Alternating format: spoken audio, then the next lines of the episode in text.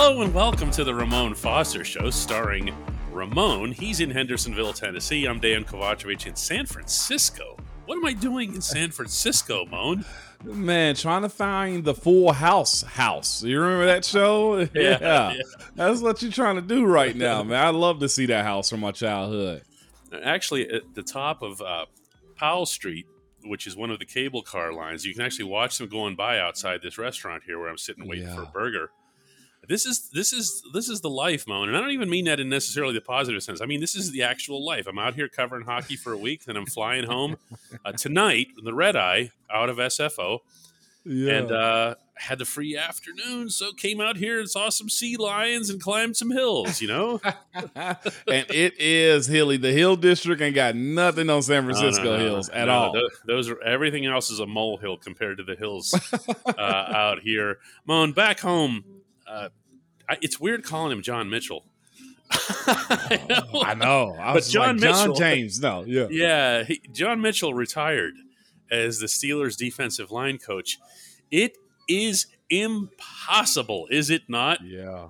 To uh, quantify or even qualify what this man's meant you, to the organization for decades. I mean, literally. I mean, thirty. I mean, almost thirty years in it. Like that's monumental for an assistant head coach, man. For a guy like him of his caliber, for the type of players that he's had, I'll continue to say a guy like um like Casey Hampton deserves to be in the Hall of Fame.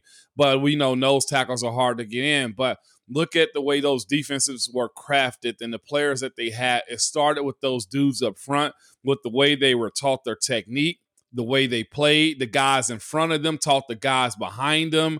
Like it, it, it, DK, like legitimately, like it is a tree branch roots of just really good, great, epic type of guys that have played in that era, man. And Coach Mitch was the guy behind it all, and, and not just that, man. His his his ability to uh, relate uh, be real, and I'll tell you about some realness with him in a minute, man. Uh, just be real with guys. He's a no nonsense type of individual, but he was also a person. Like off the field, you have conversations with him. Uh, I remember being up early in the morning sometimes, you know, hitting cardio and stuff like that. Coach Mitch be there. He's there before everybody's there. Um, just history is what he was, man. And uh, I'm glad to have been around him. When I saw it, I was just like, geez, Mitch because you a guy like him, you don't think he's ever going to be done. Um, but everybody has their call, and and and right now, man, to see him bow out, I'm sure they're going to give him uh, whatever he wanted, and, and he'll be around in some capacity too. I'm sure, still in and out the building, the same way Colbert does. It's impossible to picture the place without him. That that's the main thing. That that's what jumps out to me. Uh, yeah. You mentioned Kevin Colbert, and sure enough, as the season went along, he wasn't omnipresent. He wasn't, you know, poking his head here and there or whatever. But you saw him just enough because you expected him to be there. Uh, there yeah. There's it's it's it's unfathomable to the place without Coach Mitch. Um, tell me about the type of coach that he was from the standpoint of having to be an old school guy by nature, by age. Yep. Mm-hmm. Dealing with some of the the new school personalities. Do you uh, follow you what know, I'm saying here? Because yes. I, I, I, have seen a lot of that dynamic at the Steelers, and I got to be honest with you, it's one of the most fun things. It really is. Uh, Coach Dunbar, for example. Yeah. When when he's dealing with guys, he'll find something, some way to relate, even if it's purposely awkward. Isaiah yeah. Loudermilk, for example, yeah. defensive line guy uh, he calls him 2H. As he called him from the beginning, because as Isaiah ends with two H's, which nobody can understand. But he goes, "Oh, yo, two H," and ev- everybody laughs like every single time, like it never stops yeah. being funny. No, with Mitch, man, I'll say this: Mitch was the same way on Monday as he was on Sunday. That's how you resonate with guys. That's how you relate to guys, man. Like he he taught hard. He coached hard. The expectation of playing a position was mm-hmm. hard. He was old school. And I say this his re- reputation of what he did in games with players, how they developed winning Super Bowls and amount of wins that you had and consistency, guys fell in line when it came to uh, stuff like that with Coach Mitch. He was very transparent in his approach. If you didn't get it, he would tell you, "I'll get you up out of here." Like, and he meant that because his job depends on your performance, and your performance keeps him paid, and he'll tell you it gets you paid. Like that was the approach to it, but it was done with love and respect. But it just it hit you with a bunch of reality. Like that's the thing I think what a lot of people in Pittsburgh have have seen over the years, like the doses of reality and respect and it, it, it, it's through and through that building. It really is, man. My my hard story I had with Coach Mitch, man, was this. It was really my first business conversation ever with a coach. Uh, my rookie year, me and uh, Ra'Shon Harris, Sonny Harris, man, wore the same number. Sonny was a draft pick for him. I was a free agent guy, mind you. Coach Mitch, I think, had he he he he, he saw some potential in me, and, and that was from day one with him too. Um, but it was this when it came down to Mitch. I wore 73 and Sonny wore 73. And he hit us with this right here as we're in camp and he says this Hey, fellas, this ain't no daggone college. We don't do double numbers here. He's like, only 173 can make it on this team. Yep. And it's up to y'all to figure out who's going to be the last man standing. And I was just like, holy crap.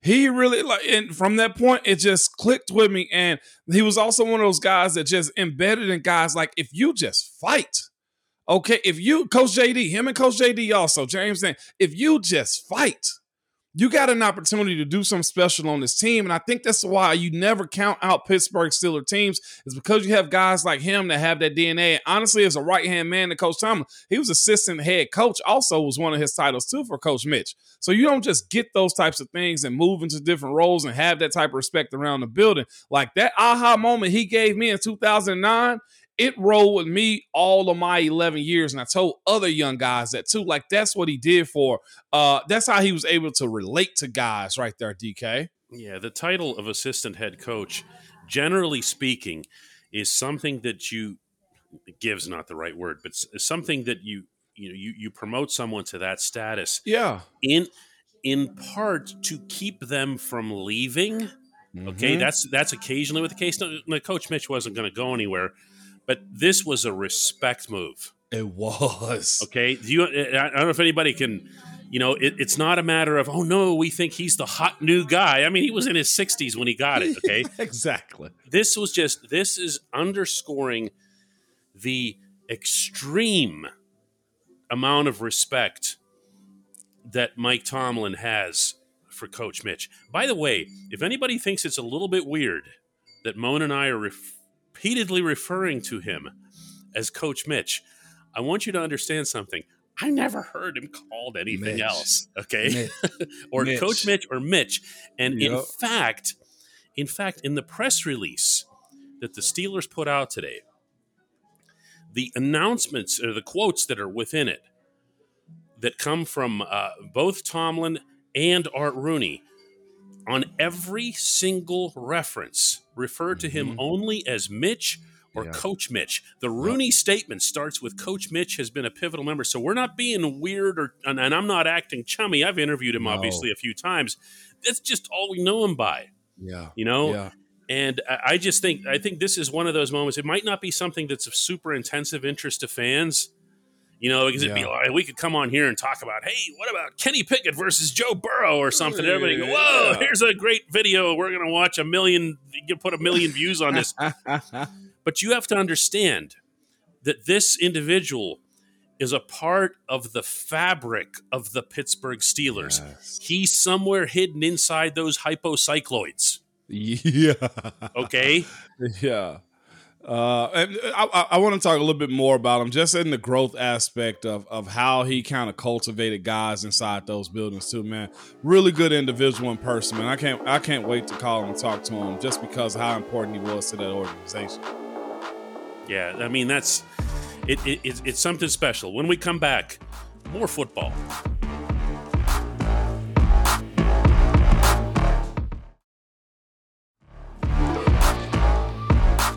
Welcome back to the Ramon Foster Show. More on the retirement of Coach Mitch. And Moan, what about some stories? You know, you're the stories guy. What do you got? Man, uh, from my understanding, Coach Mitch is one of the first black players at at uh, Alabama. Also, love this university too. You know that.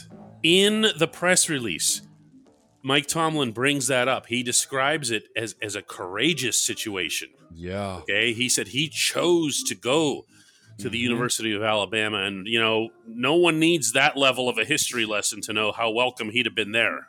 Yeah, and, and it wasn't even a. Uh, and you know what's crazy? He didn't go after many Alabama guys himself either. You know, I guess it's probably just if you're not good, you're not good enough. That's how he was with Coach Mitch, man. Or we weren't picking high enough because we never did pick that high. Uh, rarely have we picked that high to go get those high D tackles out of Alabama. But like the evolution of like being around Coach Mitch and some of those um you know, some of those seasoned coaches is what we'll call them. You know, um, Coach Drake, you know, rest in peace to him. His times they're just the, the, the history that you get from those guys and the understanding and appreciation of the game. Coach Coach Daniels, JD was that way. Coach Daniels was that way. Coach Mitch was that way. Coach Drake was that way in the sense of like one, they understood where they were as coaches coaching at you know with with the Steelers, like the the prestige of it, the respect factor of it, uh, and just how they watch guys grow inside of those buildings. Like a lot of buildings don't have that many people stay there for that long of a time. That's one thing Pittsburgh always has had. Like guys it's been long tenure guys, but then there's also this too, DK, the ability to get the most out of guys that don't that you don't really expect to do those types of things with, right? Like I can bring up a few guys just off top, man. Um, Steve McLendon, who went on to have a very good career, right, in the NFL. Steve was an undrafted guy out of Troy. You hear me? Like nobody was watching for Steve McLendon, man. Now Super Bowl champion Steve McLendon. As raw as raw gets when he arrived in Pittsburgh.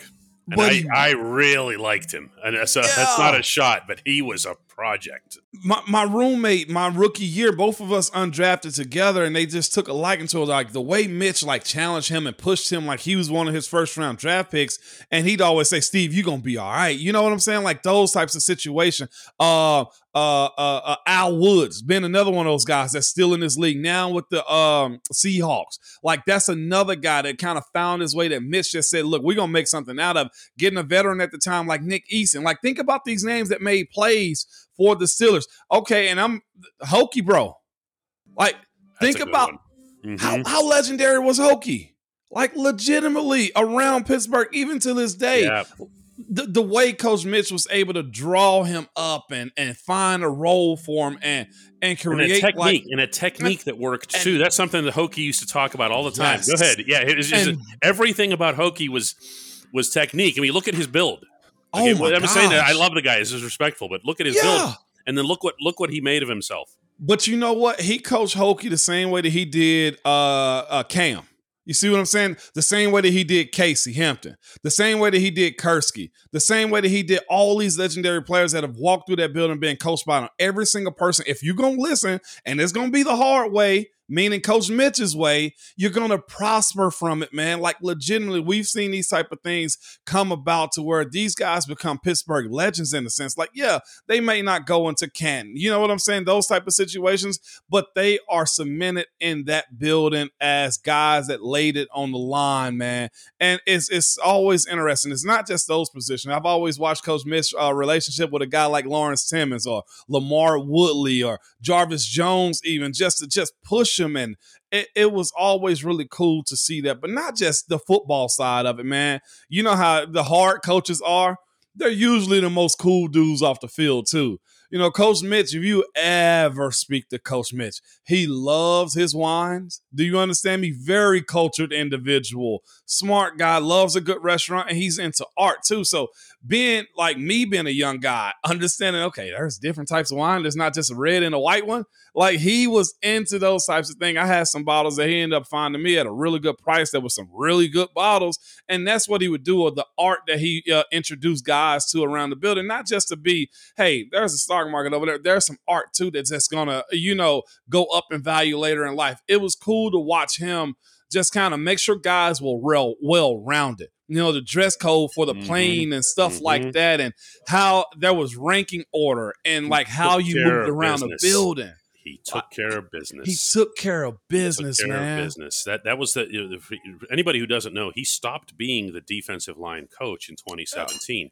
He retained the title of assistant head coach. So you can wonder what was he doing? What was he doing? That's what he was doing. He made Mike Tomlin's job easier.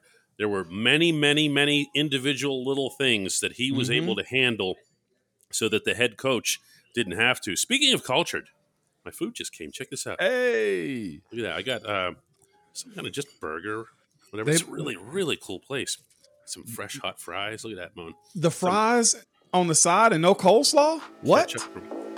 Listen, I'm not Coach Mitch. Okay, I don't know the difference between red wine, white wine from uh, from purple wine. I have no idea. Yeah. When we come back, the only segment that matters. That's I'll have some fries.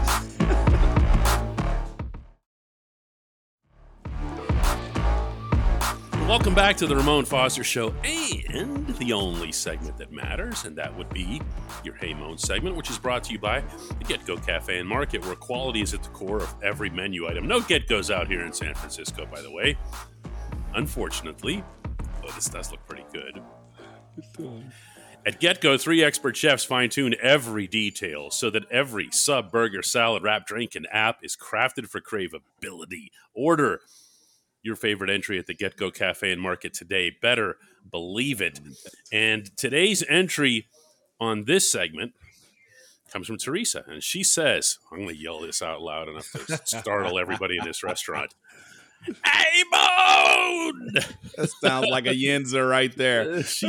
yeah, right. That was my old mayor, Sophie Masloff. Uh, Really enjoy watching you and DK on the daily podcast. Big fan. You and DK were discussing the need to potentially add to the wide receiver room because the Steelers lack that possession wide receiver, meaning, you know, maybe it's not Diontae Johnson. What would you think about drafting a good blocking slash receiving tight end like a Darnell Washington out of Georgia with our oh, 49th wow. pick in lieu of a wide receiver? Seems to have oh. a lot of untapped potential as a receiver, and it could allow the Steelers to utilize three tight end sets. It's a really good question, and I've thought about it. I've thought about it. Go ahead, Moan.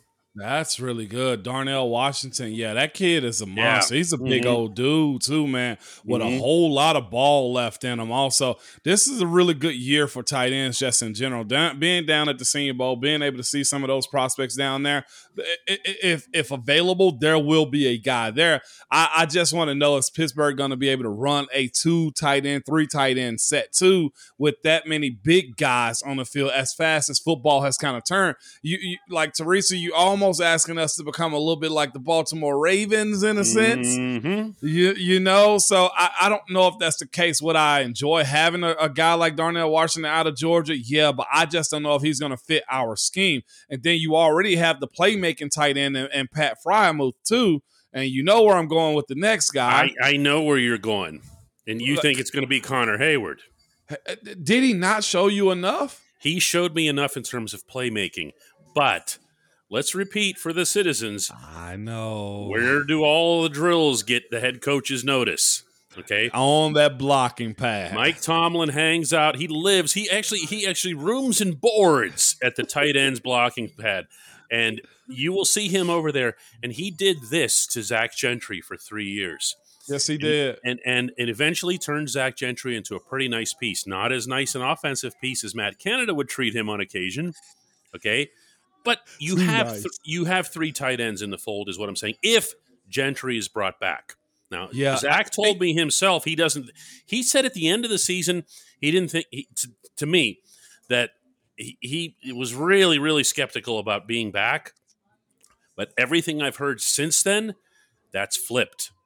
Okay. Now there's optimism that he'll be back, and that's I think that's good news for the Steelers. Uh, really good news. He was probably emotional, and you know maybe a little bit excited about free agency in a sense too. I get that. I, have seen guys be that way. I probably told you that before, DK. Like, man, I don't know. You know, that's that's the way oh, the end of the season. You, you, had everything out but the violin. I remember. Yeah, I remember I that, that, one summer when you didn't know if you were going to get that contract, and you're yeah. like, I don't know. I think this might be it. This might be it. And I'm like, guys, you got to get in a certain mental space, man, to deal with this free agency stuff. But I, I think the Steelers get a wide receiver regardless. They have, as of late, man, and I'm not on wood for the superstitious people like myself. They've hit on second and third round wide receivers. I can see this being a thing in today's college ball there's so many wide receivers that are getting passes thrown at their way that I know that's something that they judge that position on. Like, yeah, you had a whole lot of numbers, but how many passes did you have coming your way? How many, you know, catches did you have? And an Emmanuel Sanders type of guy that can move the chains. That's, I mean, think about E. E was a what third rounder, if I'm not mistaken, third, fourth rounder. I, I believe E was third. Yeah, E was third. So just off the top of my head, I know he wasn't top two. I, I believe and, he was a third rounder. I, I, think it's more important to say this: the battle for number one this year, as far as no, wide receiver number one, and it'll still be a battle, DK. No matter how much we think about George Pickens, they still right. got to battle it out. So which money? Hey, hey, Moan, hey Moan, which money was E? Was, he, was he, uh, easy money? Yeah, he was easy money. Okay, yeah, sorry. Money. Of all the monies, yeah. which one was he? He was easy money. Okay, I'm sorry. I'm money. sorry. Resume. no, no. I, I, was just gonna say it, there still has to be a battle for the number one wide receiver position, and that's George Pickens. That's also Diontae. Diontae's not gonna bow out. It'll evolve into something like that for either one of them, but you can't also muddy the pot by getting another high round draft pick. I'm thinking second, third, and a specific type of player too, to the point of a possession. Another tight end, truthfully, you got too many options to actually go down that route to go get a Darnell Washington out of Georgia. Yeah, certainly. Uh, first three round, uh, first three picks. Okay, not rounds, because yeah. this team has uh, 17, 32, and 49. Yeah. Okay. And in fairness to Teresa, she did cite the 49 pick. Okay, yeah, so she doesn't yeah. see him as being somebody who's going to be one of those, you know, the the 17 mm-hmm. or the 32, and that's probably accurate. I just I think, you know, I, I know we always think of the draft as, you know, which positions do you want to fill? Yeah. And they they they have to do that to an extent. You do want the best player, but you can't force it. Yeah. And no. I, I just I look at this team right now and I'm picturing, well, guys that Coach Mitch would have been happy to add. Okay. That's where I'm thinking here. Defensive they, they, line. They need the meats on that side of the ball, man. That is 100% true. And you know, I've been saying that for a little while now. Mm-hmm. Cam won't admit he's not young anymore, but Cam gonna need some help, and uh, those guys on the other side of the ball need that desperately. Yeah, and Cam just unsubscribed from our channel. I see just this second. How about that? He's like, wait a second, wait a second, what? hey, hey, I'm only even, 34. Even Batman needed a Robin. You hear me? Yeah, yeah, that's true. Well, he's he, that's what he needs right now. He, he needs, needs, a Robin. He needs mm, a couple, and let's see how DeMarvin Leal shakes out and I other like guys. Him. But I know you do. I know yeah. you do. Uh, I want to see him. What's he look like when it's sixty snaps, not ten in a gimmick role? That's. You see what too. I'm saying? So, and, and, that's what year two's about. Yep. Everybody's got to grow up, and everybody's got to grow a little bit bigger too. Yeah, a little bit thicker. Moan, I'm flying home in a little bit here. Let's do another one tomorrow, back from the good place. Absolutely. Be safe, man. Yep.